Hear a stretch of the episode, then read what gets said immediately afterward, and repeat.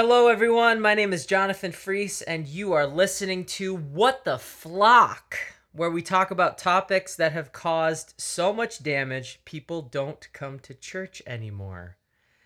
I'm the senior pastor of Music of Life Church Appleton, and I am joined by senior pastor of Music of Life Church Kimberly, Pastor Joel Swakowski. Hey, Pastor Jonathan. How you doing? Good. Ready to go? Yeah, I'm ready. Awesome. Today's topic is drinking. Ooh. So, crack open a cold one. Not to expose my Yeah. bias instantly. Yeah. Yep. But- uh, what side are you on? Um, and so today we're talking about drinking. Um, how this topic has been uh, caused some damage in the church, both sides of the topic, and so if you could enlighten us and give us some some history, what is alcohol? oh, jeez. Okay. Periodic table. L. What? What is? Yeah, I don't know. The history of alcohol. That's a big one. Um, I won't go too exhaustive here, but ultimately, we we see alcohol used in a lot of different contexts. Right. primarily what we're going to be talking about today is con- consuming it as a beverage but you know the history of alcohol goes all the way back to just medicinal and Mm. and there are a lot of different you know even medicinal there's a bunch of different ways it can be used for sanitizing um, medical tools versus you know using it to sanitize wounds and stuff like that that people might have but yeah like i said today we're gonna we're gonna talk about mostly just how we intake it as a beverage. And we see this um you know it's pretty commonly known that christ turned water into wine. So Mhm. the the bible has a lot of references to drinking. So we have a lot of material to work with as far as um what we can what we can talk about. The you know the history biblically wine was used in a lot of the feasts, if not all of the feasts that the Israelites used to to celebrate whatever the the specific feast was. And Christians today even use wine in their Lord's Supper, the communion ordinance that's used. I know our church does it every week, right? Mhm. Um, so yeah, it's it's definitely a topic that um, has been written about a lot secularly, but it's definitely all over the Bible. There's ways, there's def- different ways that we can see alcohol being used. So why is this even an issue? You Well- know, like because I mean, you you see it we see it so much. You know, I think I mean, unless you're in a really strict I mean, religious sect, I, I think it's it's pretty common to consume alcohol. I mean, so I guess I guess my my curiosity for this topic is, you know, why are we talking about it? I've definitely seen um, people being hurt by the issue. So how are people hurt by it? people are hurt in their use of it as far as being told they shouldn't and Okay. being judged for using alcohol but because of the makeup of alcohol we're, we do see people hurting themselves and the abuse of, use, of the use of alcohol Yeah. but so th- this is a very important topic because we do see uh, people being hurt in a number of ways in the church in particular what what I find fascinating is the you'd think the more information that we have written about in the Bible, the better, like the more clear it would be on how we ought to use alcohol. Hmm.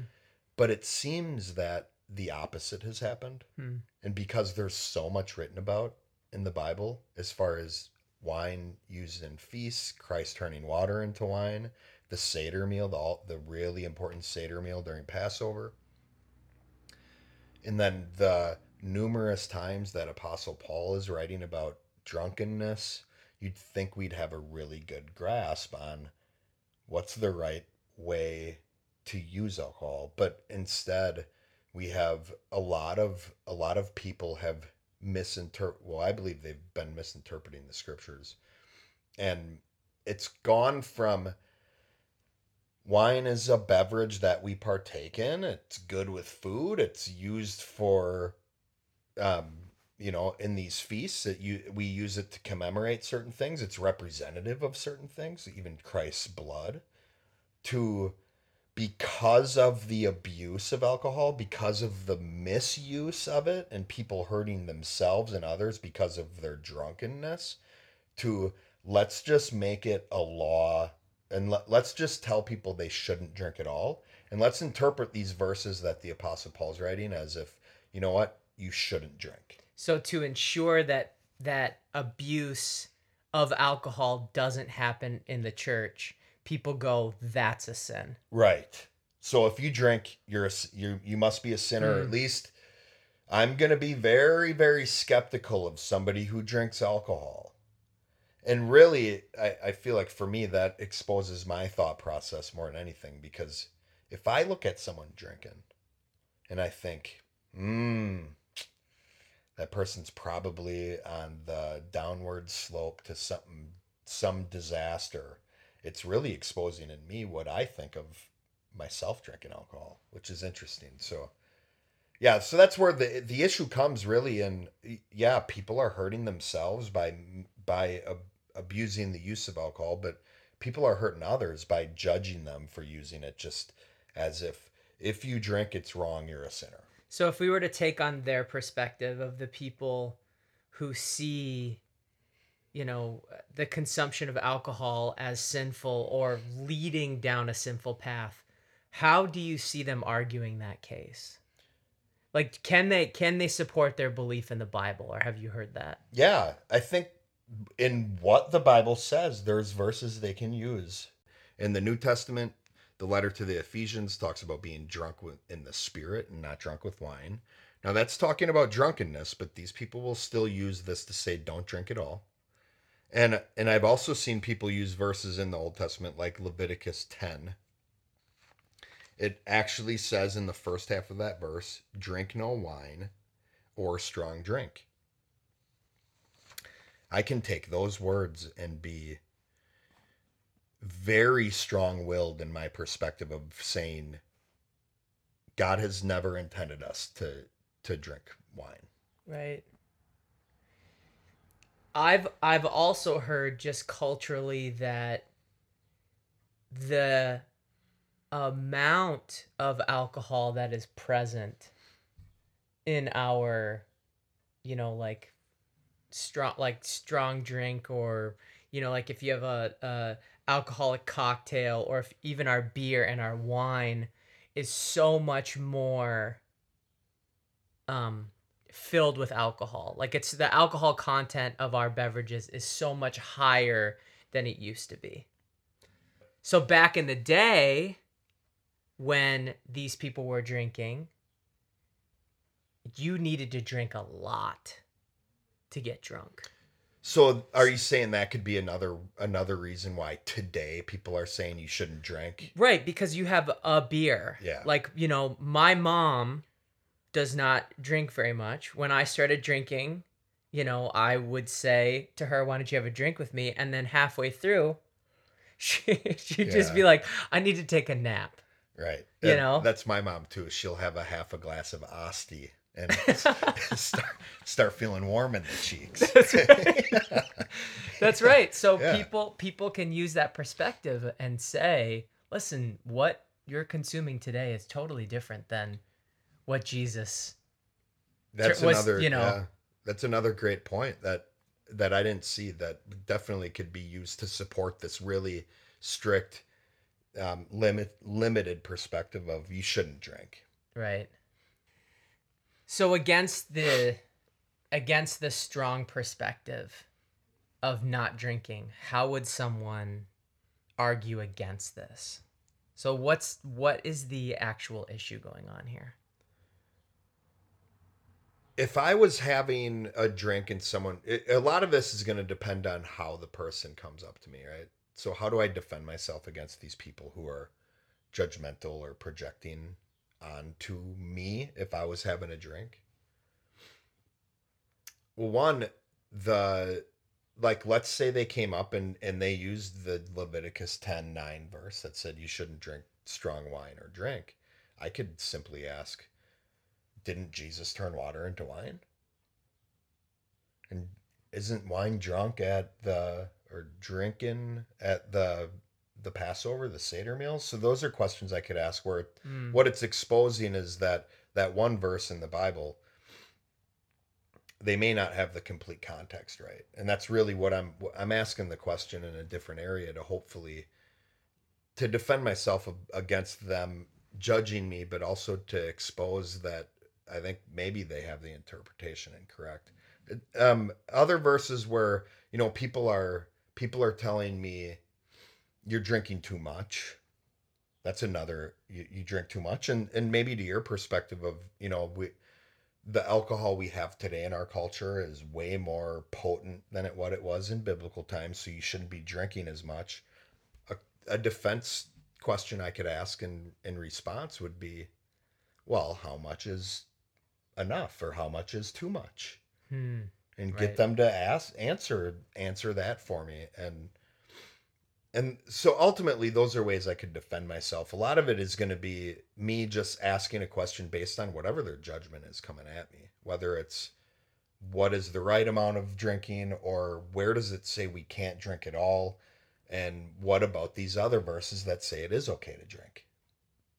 Awesome.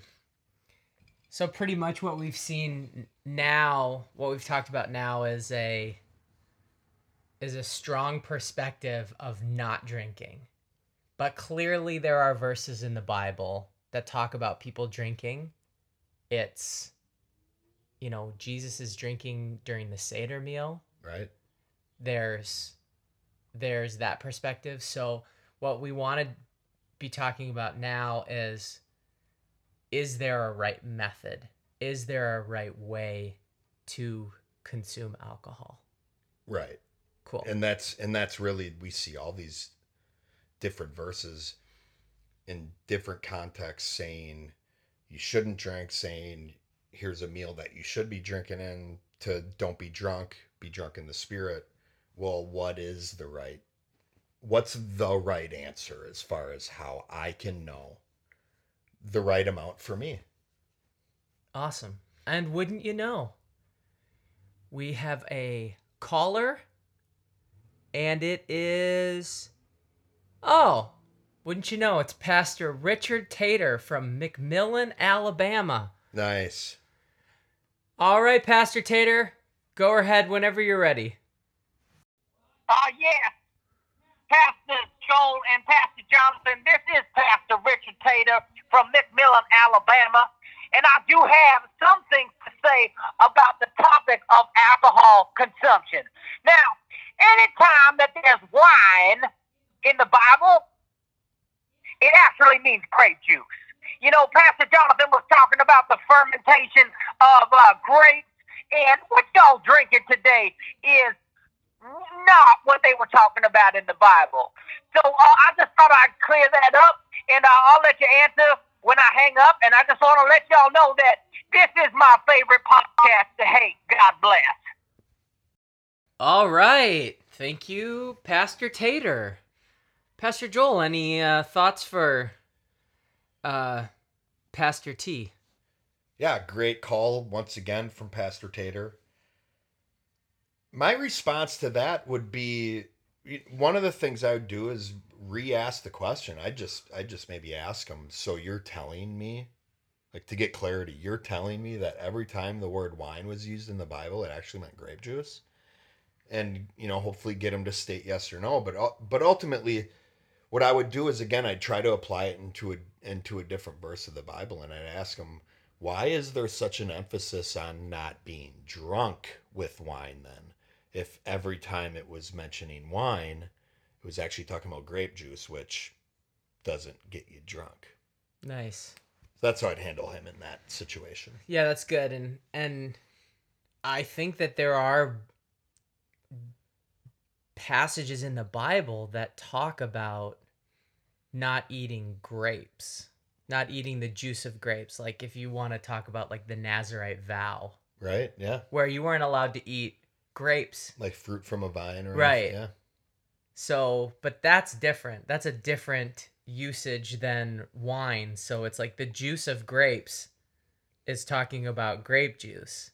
Wine is talking about fermented grape Right. juice. Yeah, and but but that's a good you know a good perspective. I it's not the first time I've heard the perspective that Pastor Tater brought us, so he's not alone in that belief, and I can understand why he would have that interpretation. But there's other verses in the Bible that contradict that. That is where the issue I see in his perspective is the contradictions in other areas that talk about drunkenness. Nice. Great. So far, we've talked about the very strict no alcohol perspective. So let's go all the way to the other side. And let's talk about people that don't have that have a completely open perspective about alcohol. And what do people that don't have any issue with alcohol consumption how how do they talk about it? What is their perspective? Well, they would take some of the defense strategies I used in the in the very strict side and just and pull it to the extreme. So people who wanted and and where this is where the side of the argument of these people a lot of times hurting themselves and others based on the abuse of alcohol. Um, I can drink however much I want, and you know we're essentially going to the point of you know using verses like Jesus turned water into wine and wine was used in all these different meals and as a defense for the the purposes of which you know they can feel good about how much they're drinking and why they're drinking as much as they're drinking. So really this side is the is very uh, uh, unfortunately uh, an easy justification here is I'm only hurting myself if I drink too much. So you can't tell me I'm drinking too much because it's only me. But what I think we're all very familiar with is this does end up hurting other people too. It's not just the people who are over drinking who get hurt. So there are people that don't have any issues with consuming alcohol or they do have issues but they're using scripture to back up their flawed belief. Like people all the way on the other side could be struggling as alcoholics, Right. but they're going to use the Bible to defend their alcohol consumption.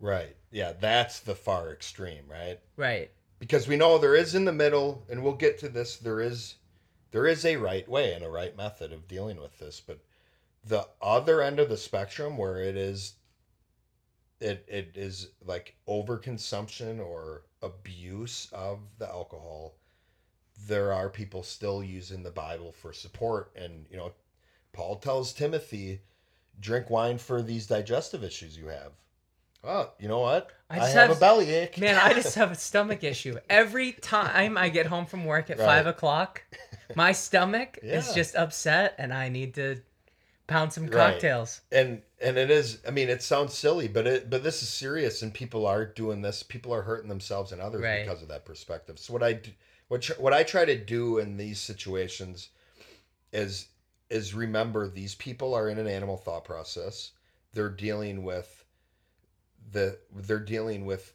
I'll, I'll try to stay away from saying they're ad they have an addiction issue but there are addictive tendencies. With this thought process there's addictive tendencies. And when somebody's dealing with this habitual addictive tendency the only way to reach them is through an unconscious confrontation or through an indirect confrontation. So um, in situations like that questions i'd i would ask is the like for instance is god leading you to get wasted drunk Mm, because again, if these people are, we're talking about believers here who have who are using the scripture, using God as defense for their overconsumption, right? Right. For their exactly. and I'm trying not even overconsumption, but abuse. Because I don't want even the quantity to be the issue here. It's the abuse of the alcohol and using scripture or God in a way to justify that. You could simply ask, is God leading you to get blackout drunk? Is God leading you to drink so much that the next day you wake up sick and hungover? And you know, when Jesus turned, you know, if you're gonna say Jesus turned water into wine, it's like, did he do so so everybody at the wedding could get wasted, Mm, or was it for a specific reason, nice. for the festivity of the wedding that they were at? This is what I love about this. So now now what's exciting is we're at this crossroads that I feel like a lot of people don't get to. We've here we are we're presenting this perspective of I'm going to use scripture to tell everyone not to drink. Right. And I clearly don't drink. Right? If I'm Yeah, that person, yeah, right? Yeah. here's this here's the other person that's going you can drink bible says to drink so drink as much as you can like but what are they doing they're basically saying i'm going to use the scripture i'm going to use the bible to back up the freedom that i want to have all of the freedom that i want to experience and i don't want anyone telling me but these are two people that are doing it's the same thing. I have this belief. I'm going to use the scripture to support my absolutely not doing this thing or my absolutely doing this thing, Yeah, that's great. right? Absolutely. So, when you see this going on in the church, what are your thoughts? Because I was doing some research and what I found is I found a lot of people giving really abstract answers. And it was the discussion was left with well, whatever or just do what God's telling you to do. Which is a great answer, right? And that's ultimately what we're what we're trying to help people with. But what is God telling us to do in this area? What is the answer to these questions? And how do I know? Right. How do I know I'm doing what God's telling me? How do I know this is the right answer in this context? Right. And ultimately, what it does is it gets down to why. What we're seeing here, and even through the scriptures, when it talks about wine being used, it's talking about it being used in a specific context. There's a specific purpose behind it. And then, even when Paul is talking to Timothy about using it for digestive purposes, there's a specific reason. And then, even him encouraging not being drunk with wine. When it gets to drunkenness, it's talking, there is a, it's implying there's a specific reason behind a person drinking.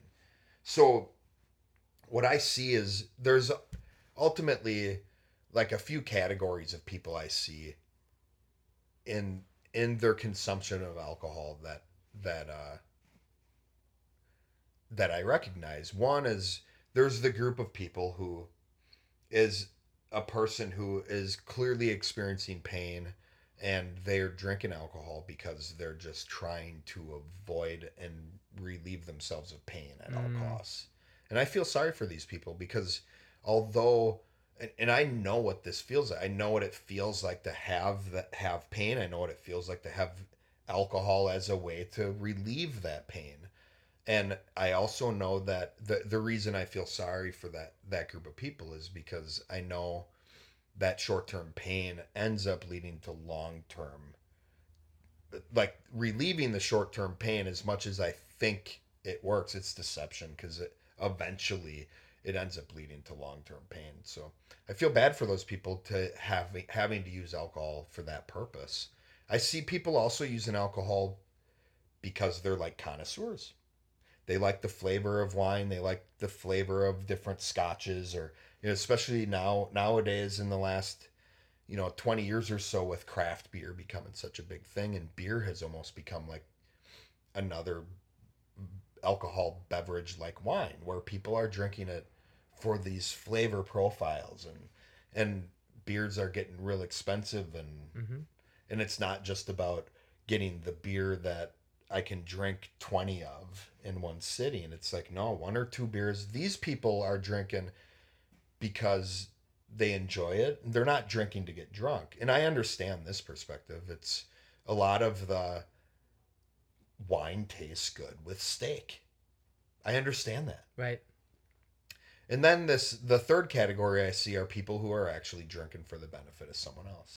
If I was to go to a friend's house and they made a steak and had a, a big fancy bottle of wine and we were gonna celebrate something and they offered me a glass of wine to go with my steak, it could actually be a detriment for me to turn that down. Mm. And that would be an example of me drinking wine for the benefit of someone else. And it would be ultimately it would be guided by love. And that's what we're trying to do with all these is is ultimately get to this golden rule love answer.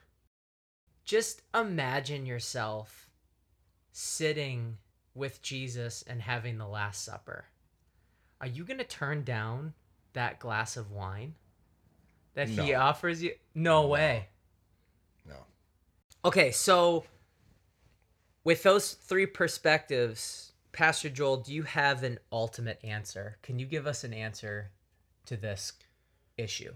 My answer would be I can drink as much as I want as long as it's for the benefit of someone else. Awesome. Thank you, Pastor Joel.